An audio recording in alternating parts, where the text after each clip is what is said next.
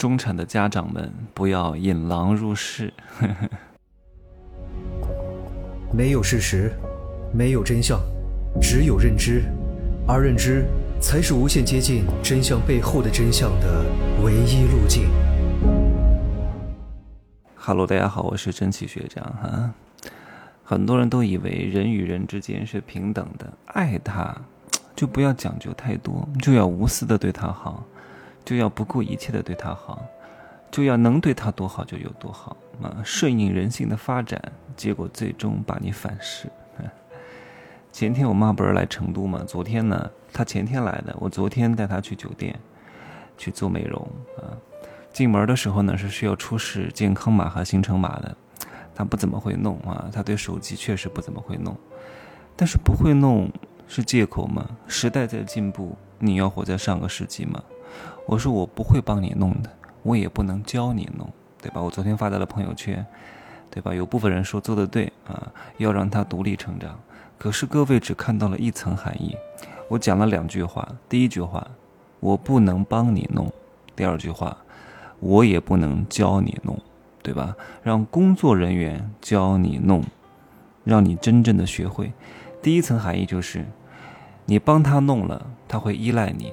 看似刚开始他会非常感谢你，太好了，解决了他很多的问题，实则上是害了他。就像你教孩子一样，直接跟他讲答案，不告诉他解题思路，他下次遇到这个题还不会。我相信各位都明白这一点。可是第二句话很多人不懂，我不能教你弄，对吧？就是我也不能教他弄，为什么？因为关系太近了，是不适合指导的。叫保姆眼中无伟人。亲人眼中无伟人，我家里人从来不听我讲的这些东西的，从来不听我的节目的，还说我讲话阴阳怪气的。为什么？因为他们不知道你已经变成了另外一个物种，还在想你小时候是什么样什么样什么样什么样的。关系太近了是不能说服的，要懂得他山之石可以攻玉，借他人之口。这样的话呢，两个人之间的关系没有那么熟悉。有一种这种陌生感的屏障，会让他更好的接受对方的话。我说让工作人员手把手教你怎么弄。工作人员说：“我帮他弄。”我说：“不，你千万不要帮他弄，你教他怎么弄，绝对不可以帮他弄。帮他弄就是害了他。一步一步指导，你不要动手，你就动嘴，告诉他点哪个点哪个啊就行了。不会弄，弄错了再来一遍。我的天哪！我相信一般的人听到我讲这个话如此之凶狠啊。非常不能理解啊！说这个人怎么这样白养了？对，天地不仁，以万物为刍狗啊！所以各位啊，如果你已经结了婚了，你就应该好好把情感课听一听。我现在呢，给各位讲一个故事，是我很久很久很久以前看到的一个呃反噬的故事。你听完之后呢，我希望你能够若有所思。这就是你对女儿教育的失职。把白富美培养成人，结果拱手送给了农村土猪六块腹肌土猪若男。好好听听啊！以下我讲的这些呢，都是一个女大学生的母亲写的啊，你们可以从她的故事当中得到些许的教训。天天让女儿好好学习，什么都不教，好好学习才是王道，这是很多中产家庭的这些父母不懂的事情啊。希望各位有所警觉。来，他说了哈，他说这一个星期都是浑浑噩噩过来的，眼睛哭了，肿了起来，消肿了又哭。都说家丑不能外扬，不敢告诉身边的人，可是我太需要一个倾诉口了。事情啊，被我发现还要从我的苹果叉开始。之前呢，我一直用的是华为，后来年会抽奖，没想到中了一个一等奖，就想试试苹果的系统。女儿的手机是苹果的七 P，我不会弄苹果账户这些东西，都是女儿给我下的软件教我用。可就是这个账户，不知怎么的同步了一些女儿手机里的照片。当时看到照片的我呢，差点气晕过去。照片里呢是两个没穿衣服的孩子。然后男孩用嘴吮吸着女儿的嗯那些部位啊，还有一些七七八八的照片，打字出来的我都已经面红耳赤了。这个男孩是我和先生资助了七年的贫困生，看到照片我感觉晴天霹雳。我现在的心里满满的都是恨呐，恨那个男孩，也恨女儿，更恨自己。开始呢，我并没有告知先生，而是自己一个人坐高铁去了女儿读书的城市。女儿呢，现在是大三，男孩比她年长一岁，也是大三。两个孩子在同一个城市，不同的学校读书。我打电话问女儿在干嘛，她说她在寝室自习。打这个电话的时候呢，我就在她寝室楼下。后来我登记上楼找她，发现她并没有在寝室。问室友才知道，她一个晚上都没有回来。我又给她去了电话，告诉她我来了学校。电话里她很惊讶，说：“我来学校做什么？”问我为什么不提前跟她说。她说她在网吧打游戏，为了不让我批评他才撒谎。我忍住质问他的气，让他先回学校来见我。又给男孩打电话说：“阿姨到这个城市来看女儿，你也过来一块吃饭吧。”他满口答应。明明昨晚一起鬼混，两个孩子过来的时间居然还相差了二十多分钟。我一上来就摊牌了，问他们是怎么回事。先是沉默不语，后来女儿说他们在谈恋爱，我脑袋就晕晕的。后面他们说了很多，就是让我去理解之类的话，我也记得不大清了。只是当时就去找了女儿的辅导员，说要给学校请假，买了下午的车票就带女儿回家了。路上收了女儿的手机，男孩还在不断的给我打电话，我屏蔽了。女儿一路上都在默默的流眼泪，我看了也偷偷的哭。气死我了！没想到他高中就跟我女儿发生了关系！我和先生两个人都是大学同学，毕了业就结婚了。后来我们开过餐厅，又办了厂，赚了一点小钱，一直不温不火的经营着。老公呢，有个朋友搞公益的，我们也是被他影响去了一个偏远的山区，真的是路都没有通的那种，跟现在的小农村完全不一样。当时见到了这个男孩，他上初二，他属于留守儿童。父亲在他四岁的时候，工地出了安全事故走了，母亲改嫁，他跟爷爷奶奶生活在一起，爷爷还有尿毒症。这个小孩呢，跟微博上有一期公益宣传上的小男孩很像，眼睛呢特别的亮，是一个很有灵气的小孩。当时呢黑黑的，看起来很乖，读书很厉害，考试呢就没出过年级前三。所以他的老师给我推荐的时候，我也觉得是可以资助他的。其实还有一个细节促使我想要资助他。我们进村的时候呢，有开车走一段路，突然有人把鸡往路上赶，我们压死了两只鸡，然后就被人讹，说一只鸡五百。我当时火冒三丈，哪里卖的鸡都不可能这么贵啊！他们就用我听不大懂的方言说：“鸡不是吃饲料的，鸡还会生蛋，蛋还能生鸡什么的，撒泼打滚啊！”最后为了不耽误事，赔了六百走了。老公朋友很不好意思啊，他说：“像这些地方的人，没有读什么书，没有文化，也没有素质，难得来人能坑一笔，他们很开心。而他资助的初心，也是为了让孩子们能够走出去，多受教育，以后就不会成为这样的人。”我当时看这个男孩这么有灵气，再想想那些人的嘴脸，真的不希望埋没了他。中国是九年义务教育，男孩本来上完初中就没钱读书了，后来我和先生承诺资助他一直读完大学。他躺在病床上的爷爷，当时还想下床来给我们下跪。除了学费、住宿费，我们还负担他的生活费。初三的时候，都是给我们写信，写的都是一些感激的话，然后自己在学校什么情况，发生了什么事情，我和先生看了也很感动。上高中后，给他买了手机，方便联系。他中考的成绩很好，考上了市里第二好的高中。但是上高中之后，可能是因为大家都是好学生吧，一个班里六十多个人，他只能排到三十多名。我们问过情况，他说新环境不适应，说感觉和同学格格不入。我们劝他调整心态。过了半学期又不见好，我们又亲自跑了他学校。他和我们是不同的地区，所以每次家长会都会跑很远。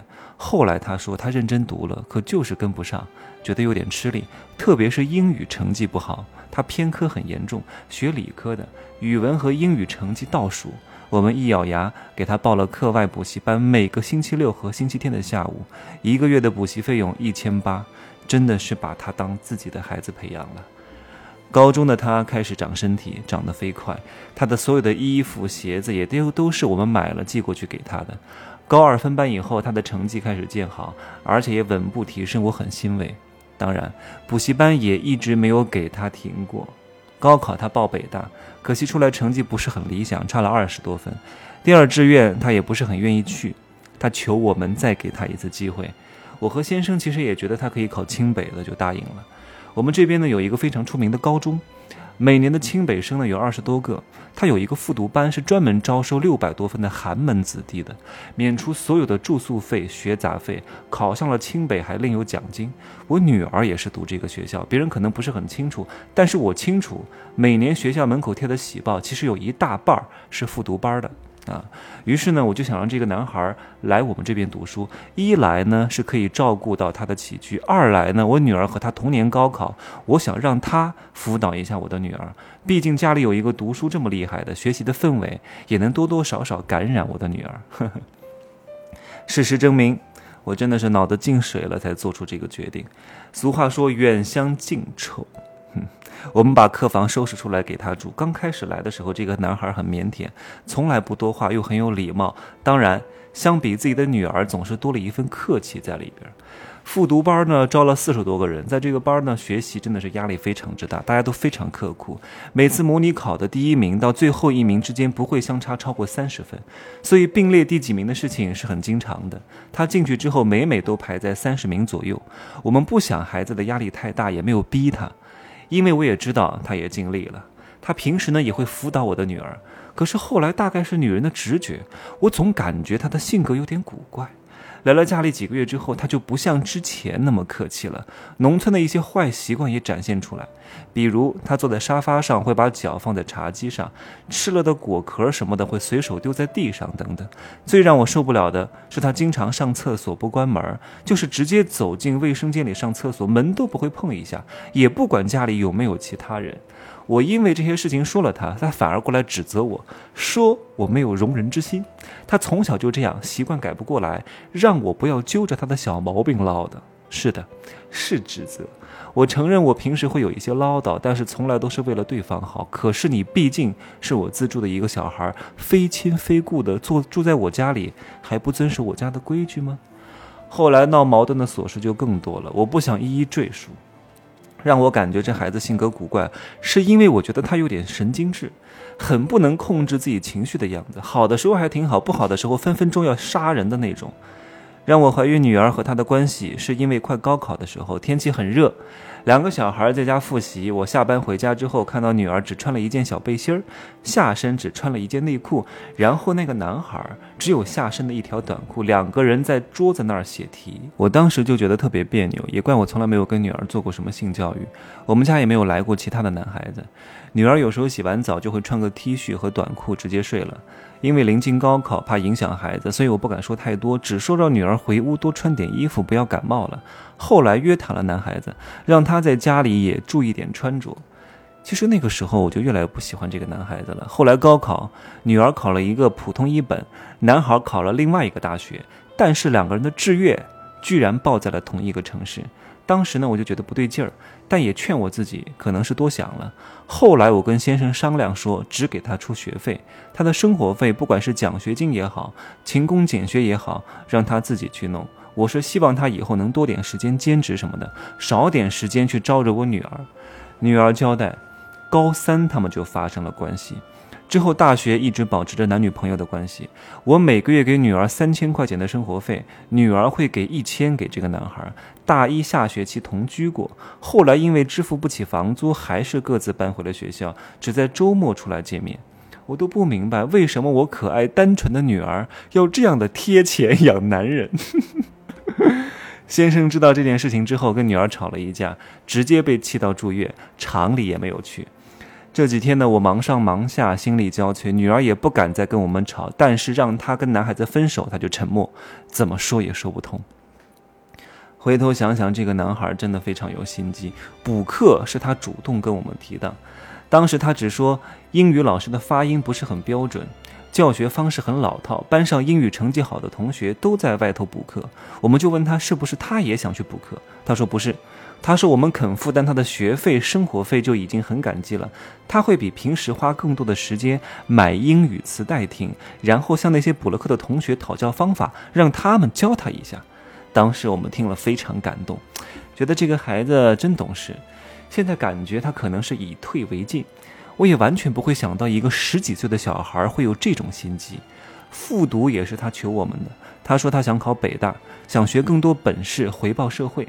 如果是其他学校，我也就算了，但是是北大呀，正好我们这边有清北的复读班，我就让他过来了。这也是我和先生一开始非常喜欢他的原因。我那时候也总跟女儿说，多向哥哥学习。我反思自己，我是真不知道他以前的懂事乖巧是装的，还是他来了我们家之后学坏了。现在家里一锅乱，先生气的住院，我天天哭得眼睛肿，没敢告诉身边任何人。我劝了劝女儿，女儿也不听，大家能不能帮帮我出出主意？